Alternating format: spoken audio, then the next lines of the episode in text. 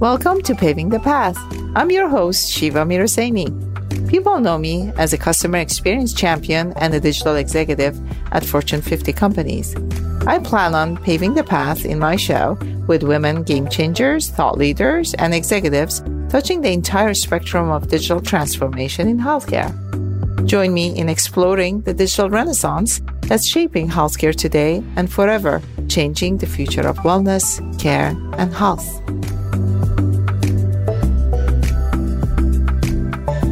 Hello, everyone. Thank you so much for joining us today. I'm very excited to have Sara Vaezy, Chief Digital and Strategy Officer at Providence Health, join us. She has quite a rich background, so I won't do justice by going through every detail with respect to her experience, but one that really resonates with me the most, and I'd love for her to chime in on, is the ability and kind of the insight with respect to technology and all that it can offer at a healthcare system as large as Providence Health. So with that, let me switch quickly to Sara. Sara, just to get us started, if you can help us understand from your background, again, such a rich background, what brought you to healthcare, kind of inspired you, and to your position specifically here in today? And if anything you want to add to my intro, if I missed anything. Sure. And thank you so much for having me, Shiva. I'm delighted to be here with you. You know, I've spent my entire career, either specifically within healthcare or in sort of the translational research space. So it's something that I always felt naturally drawn to, and just the sort of fundamental right that I believe we all have to healthcare that meets our needs, that's affordable, that's high quality, and that is consistent with, you know, sort of just our values and how we access other things within our life, you know? So just, I think it's a very basic, fundamental right, and have always been really interested in trying to make the system better. So I've been with Providence, you know, for just about 7 years. And prior to coming to Providence, I worked still on the healthcare provider side, but more in a consulting capacity. I was a management consultant. And then prior to that, I worked at the intersection of health services research and health policy, and did quite a bit of work with a lot of state agencies in Washington State, which is where I lived at the time, and I live now again, around sort of state-sponsored programs around things like medical homes for folks who were Medicaid beneficiaries. I did a lot of early work on HIPAA and high tech back in like 2007, 2008, and did some work on policy solutions essentially for avoidable variation in rates of surgical procedures and things like that.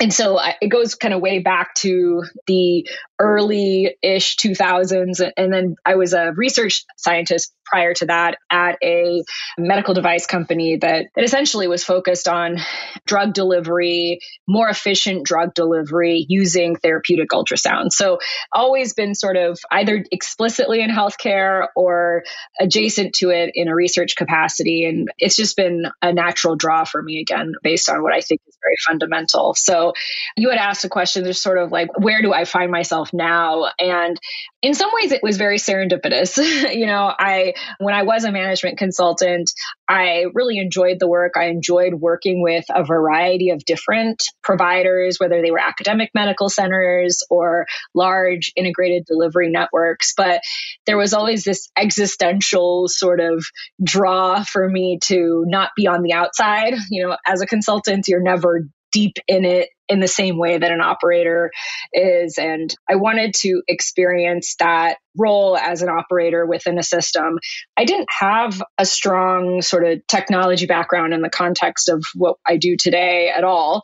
And many of the folks that worked within the Digital Innovation Group and still continue to work within the Digital Innovation Group are from, you know, either big tech or startups that are purely in technology. So they have a depth of understanding around software that I didn't have. And I learned everything. I kind of came here serendipitously and was recruited by my old boss through, you know, sort of right place, right time, right circumstances, met him and he brought me on board and taught me a lot. I learned everything I know about enterprise SaaS and direct-to-consumer on the job. So it has been a very interesting 7 years, and I've learned a lot from the folks that do work on the team that have that background. So it was very much like the stars aligned in a lot of ways. No, it's amazing listening to you because your career progression in a way mimics all the transformation and progression that we're also seeing in healthcare. I mean, back in the days when you started,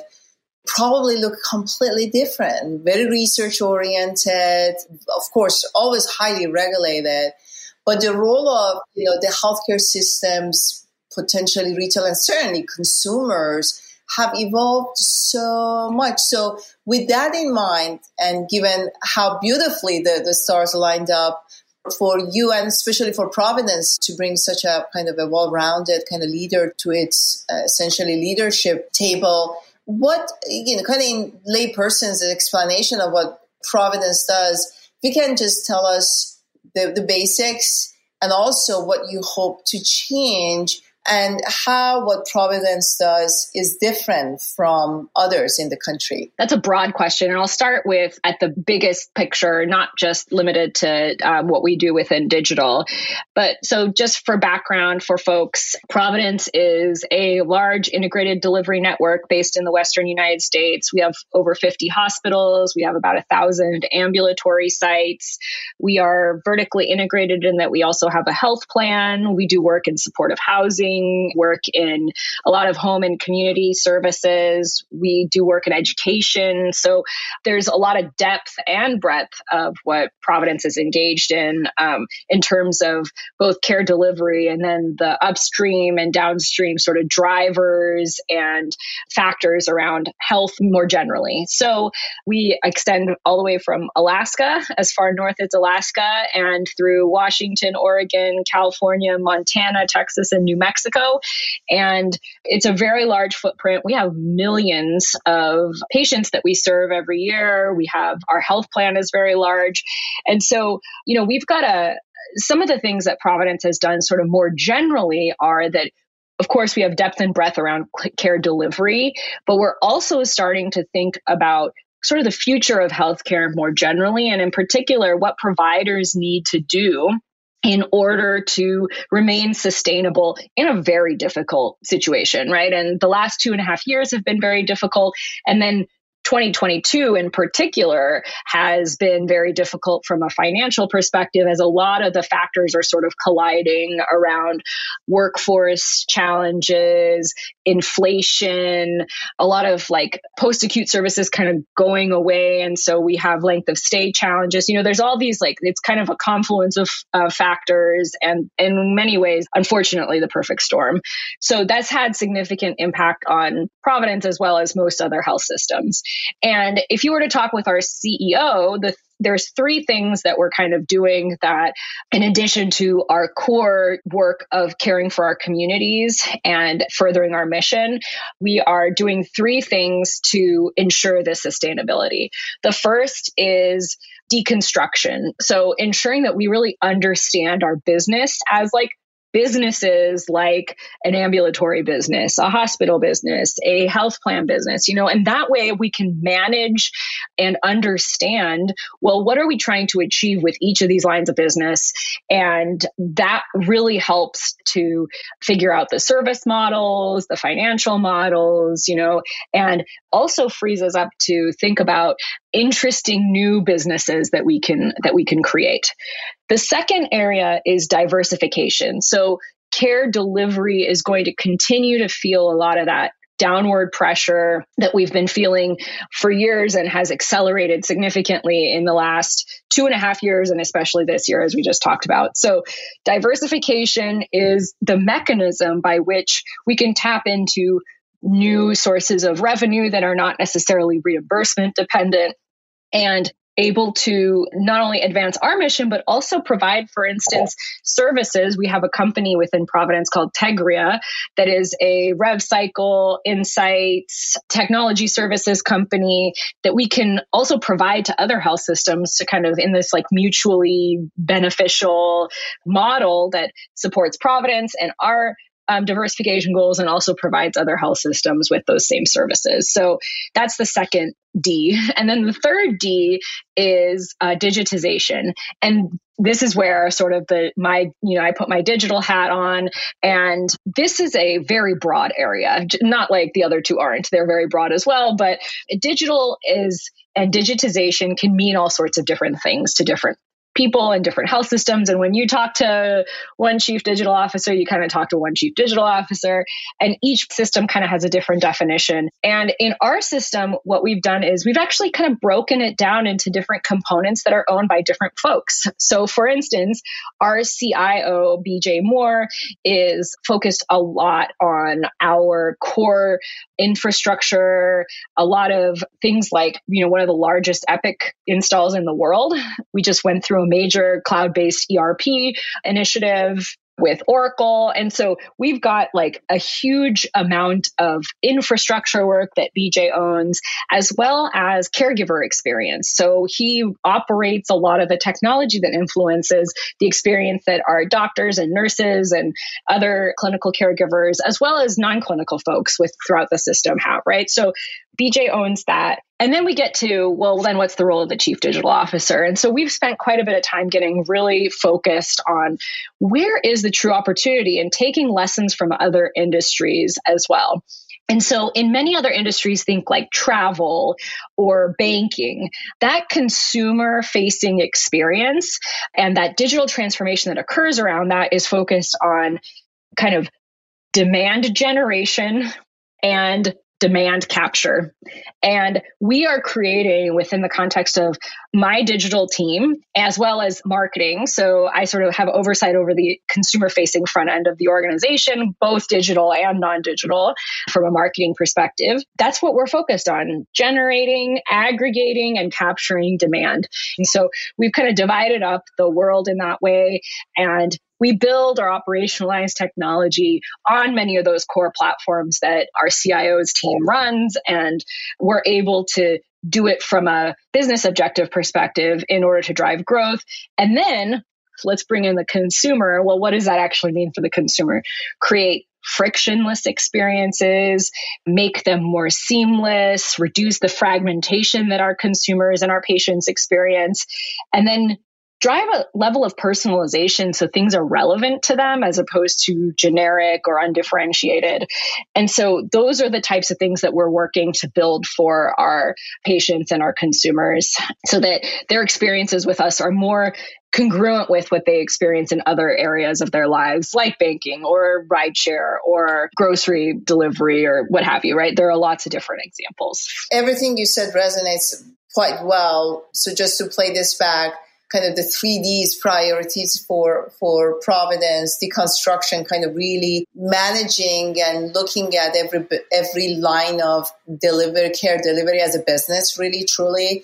And as a result of that, really getting down to what are new ways, untapped, innovative opportunities and businesses that you can serve the consumer and the member and the patient through. The second D was diversification. And the third was digitization and the diversification very much focused on, again, the care delivery upstream and downstream, and digitization really focusing on the baseline and the foundational capabilities, which really the CIO is managing and honing on. And then your role, really thinking about the consumer, kind of this well-rounded experience, frictionless, all those good stuff. The one thing I want to probably ask you to dive a little bit deeper, a lot of great promises, of course, across the entire nation, from the startups to mid-size to even pharmacy, the CVSs and Walgreens, or even, Walmart of the world. Still, if we look at the almost $4 trillion that we spend in healthcare, there's estimation of a good chunk of it, some estimate up to half of it, is really either misconsumed or wasted completely. It's fair to say that consumers are not quite getting that frictionless experience across the board.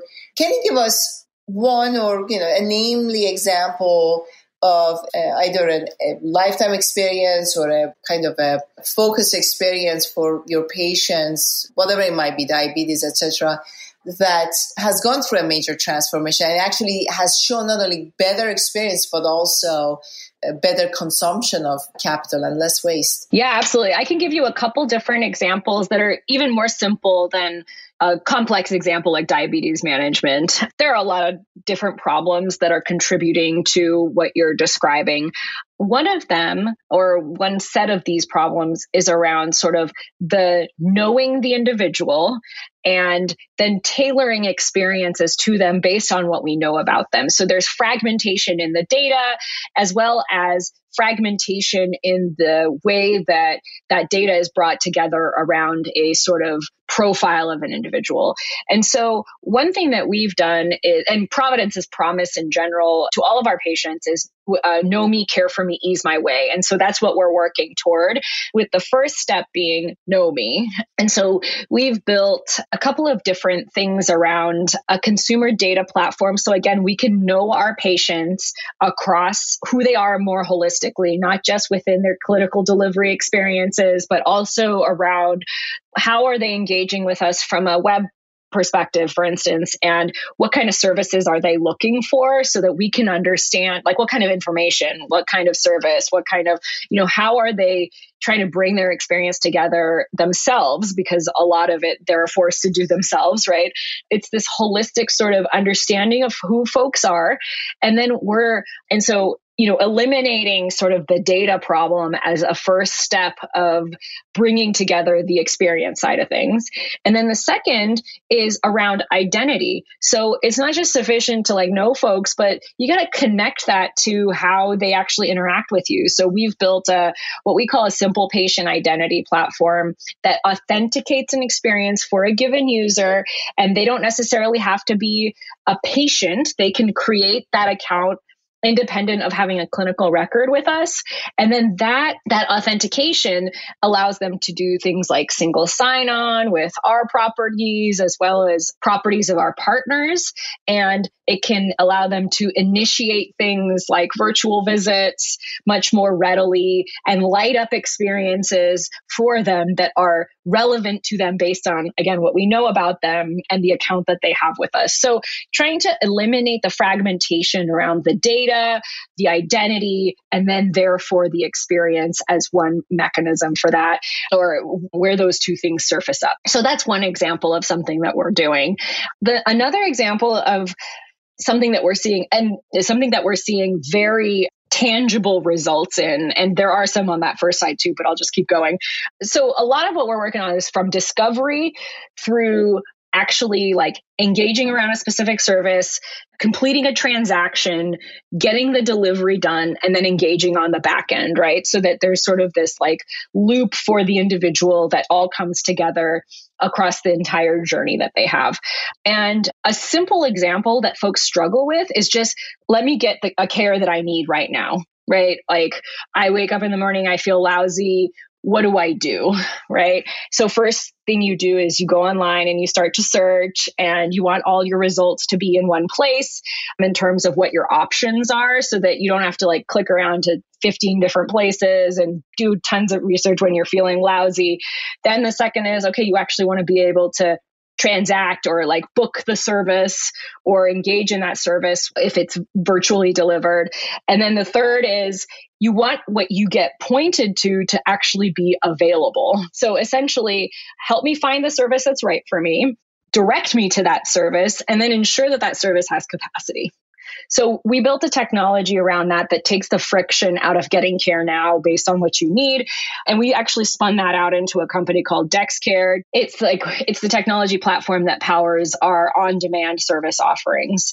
And some of the tangible results that we've seen is like 30% of the patients that come in through that platform are new to the system, right? They didn't have some sort of engagement with us in the past. And they may have just been, you know, maybe they didn't have any primary care provider, or maybe they tried to get in somewhere else and they couldn't, right? And so we're able to actually get them in. A lot of those folks are commercially insured because a lot of folks that are commercially insured are online, right? Like they're a digitally enabled population of people. And then they engage with us on an ongoing basis too. So we've got measurable results in terms of downstream services that those people consume when they need further care, which again, what would those folks have done if they couldn't have gotten in? So those are a couple examples of taking the friction out, creating sort of that connected experience across a given journey. Yeah, it's a perfect example because you create this seamless, frictionless experience, which by the way, kind of eases the way of customer acquisition because less marketing is like the product in and by itself does the job of marketing for you, which is fabulous. It's very, very cost efficient. And I think it elevates the brand even more. One of the things that this kind of aligns well with is the future of retail when it comes to healthcare. And some of the companies, again, I think I mentioned CVS 3 times already in this call, but like those retail shops are trying to really expand. I think it's more like these new verticals, if you would, to bring that one-stop shop for all under one roof. Like, what is your take or Providence's take on this retailization? Yeah. So I think there are 2 themes embedded within what we've been talking about and what you just called out that are super important and are reflected in the retailization. The first is the decentralization and distribution of actual delivery. And even having a sort of, as you've described it, a physical location, those are decentralized. Like, it's not like you only go to one CVS location. There are thousands and thousands of them. And that's the whole value prop, right? Is that they are so close to where most Americans live or work. Similarly with Walmart, there's Dollar General was making some moves in that same direction, right? So it's the distribution and decentralization of care delivery. That's one trend. And the second is the coordination and interoperability of information, data, and enabling technology, like connectivity across it. So those are the 2 trends that are working in service to all of this. And what we're going to see is more and more, I think more and more fragmentation of care in a way. So you can go anywhere, right? You can buy a la carte essentially. And that's what we've been seeing with like a lot of these, especially younger folks. They don't really care, right? They just want to be familiar with the brand and they want it to be convenient to them and they want to be able to afford it.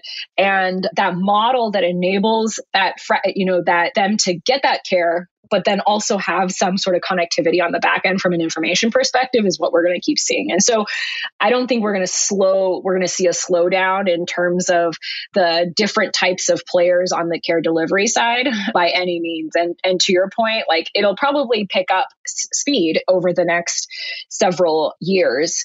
And we're going to make up for what you lack and what you lose under that fragmented model through the interconnectivity and the interoperability of the data and the systems. So I think we're going to have more and more sort of multimodal care.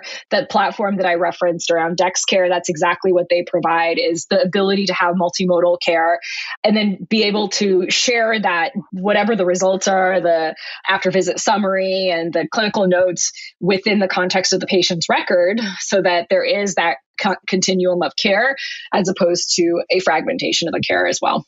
That's the direction I think we're going to be heading.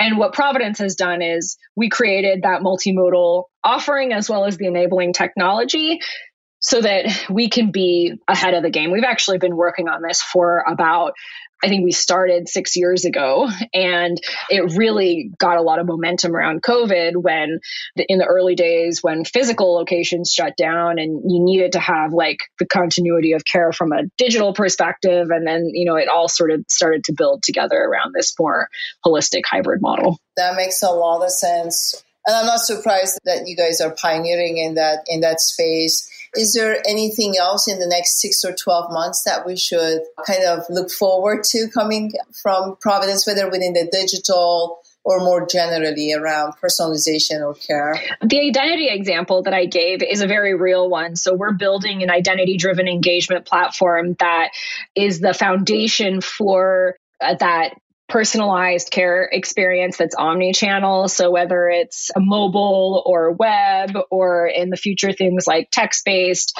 which of course happens today, but bringing them all together around one sort of persistent experience with that's authenticated is what we're working toward. And we're building an offering around that. You know, we've got 4 million accounts essentially live on our identity-driven engagement platform today already. And it allows for identity resolution and sort of verification of identity and federation to partners. So we're creating an ecosystem approach. We're not entrapping our individuals around just what we offer, but really bringing in the kind of holistic ecosystem around what folks need more generally to manage their care. So that's the big thing that we're working on, and we'll be, you know, formally kind of launching probably a new co around it in the next 9 months or so. So we're really excited about that. That's huge. That's huge. And talk about, you know, new forms of businesses and treating these innovations as a standalone business, but very much connected to the core. One last question, and I know we have covered a lot, but where do you draw inspiration? Like, what other trends do you pay attention to? Oh, good question. We are always taking lessons from SaaS, enterprise SaaS, as well as sort of more direct-to-consumer businesses, always. And just learning from the ways in which they think about service delivery and tech enablement. And I'll give you one really interesting example, which a lot of technology companies are actually working on, which is we had started thinking about this concept of like a national virtual network. And originally we were like, well, why don't we get all of the services together and hire a bunch of docs and, you know, be able to create this like, you know, 50-state network. And then we thought about it and we're like, well, you know, Airbnb doesn't own all of the properties that they put on their platform. What if we just took more of like this, we're the transaction brokering platform for a national virtual network instead? And so, you know, it really just shifts your thinking around that. And so we're always trying to learn from those other industries that have made this economic shift, because digital is not just about the technology, it's actually about the business model that it enables. We actually recently wrote and published a piece around a digital flywheel and just the concept of how do you bring in membership programs and other things to support this great authenticated experience, but also create other, you know, add value-added services that might have new economic models for you, but also be more, you know, have higher utility and more attractiveness to the end user. So flywheels are great in other industries. They've been used. I always use the example of Starbucks, which is like my absolute favorite example, because not only do they have a great app, but they've got a really interesting business model on the back end around how they sell their prepaid gift cards and what they do with the dollars that they save on not having a transaction processor. And so it's just a very interesting model. And we take a lot away from industries like that and the work that they've done. Yeah, absolutely. It's a great model. And what's most beautiful about it is that it's all targeted to do what you just said a few minutes ago, frictionless, delightful experience that once you, you know, come back and really increases and lifts the brand's promise as well. So it's a great analogy for doing the job right and building businesses that last and kind of going from good to great type of thing, which I think, you know, the U.S. healthcare system is really going through that transformation right now. Sara, what I'd love to do is to come back to this conversation next year and revisit some of the themes that we just discussed and the progress that I know Providence under your leadership on digital and overall is going to be doing. So honestly honored. It is very much top of mind, progressive, and ahead of the innovation curve, a lot of what we discussed. So congratulations for all the accomplishments in a rather short time period that you have been the Chief Digital and Innovation Officer. And of course, credit to an amazing leadership team at Providence. Any final thoughts that you want to leave us with? Where do we find you? Where do our listeners find you? So first of all, I would love to come back next year. It'll help me, keep the urgency for our team. And so that would be great. We actually have a big digital innovation group website that folks can find us on. You can also find me on LinkedIn and Twitter, but you can find us on our website, providence-dig.org. We publish a lot. We have a resource library where everything we've talked about, we write our thoughts down and get them out there, and love to hear from folks because it actually helps us advance our thinking too. So always encourage folks to do that and send us emails and let us know what you think. Absolutely. I highly encourage our listeners to follow you on LinkedIn and I know you write a lot, you appear on podcasts, conferences, so you have a lot that people want to hear. And so it's a way for folks to kind of keep in touch and follow your thought leadership until next time we speak. Sounds good. So with that, thank you so much for your time. It was an absolute pleasure. And we wish you all the very best. And let's keep in touch. Sounds great. Thank you for having me. Thank you. Thank you, listeners. Have a great rest of your day.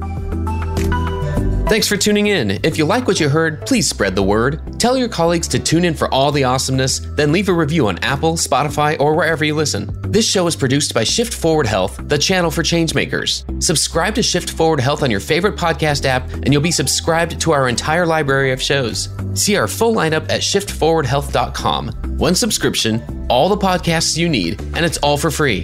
And remember, we might have a lot of work to do in healthcare, but we'll get there faster together. Thanks again.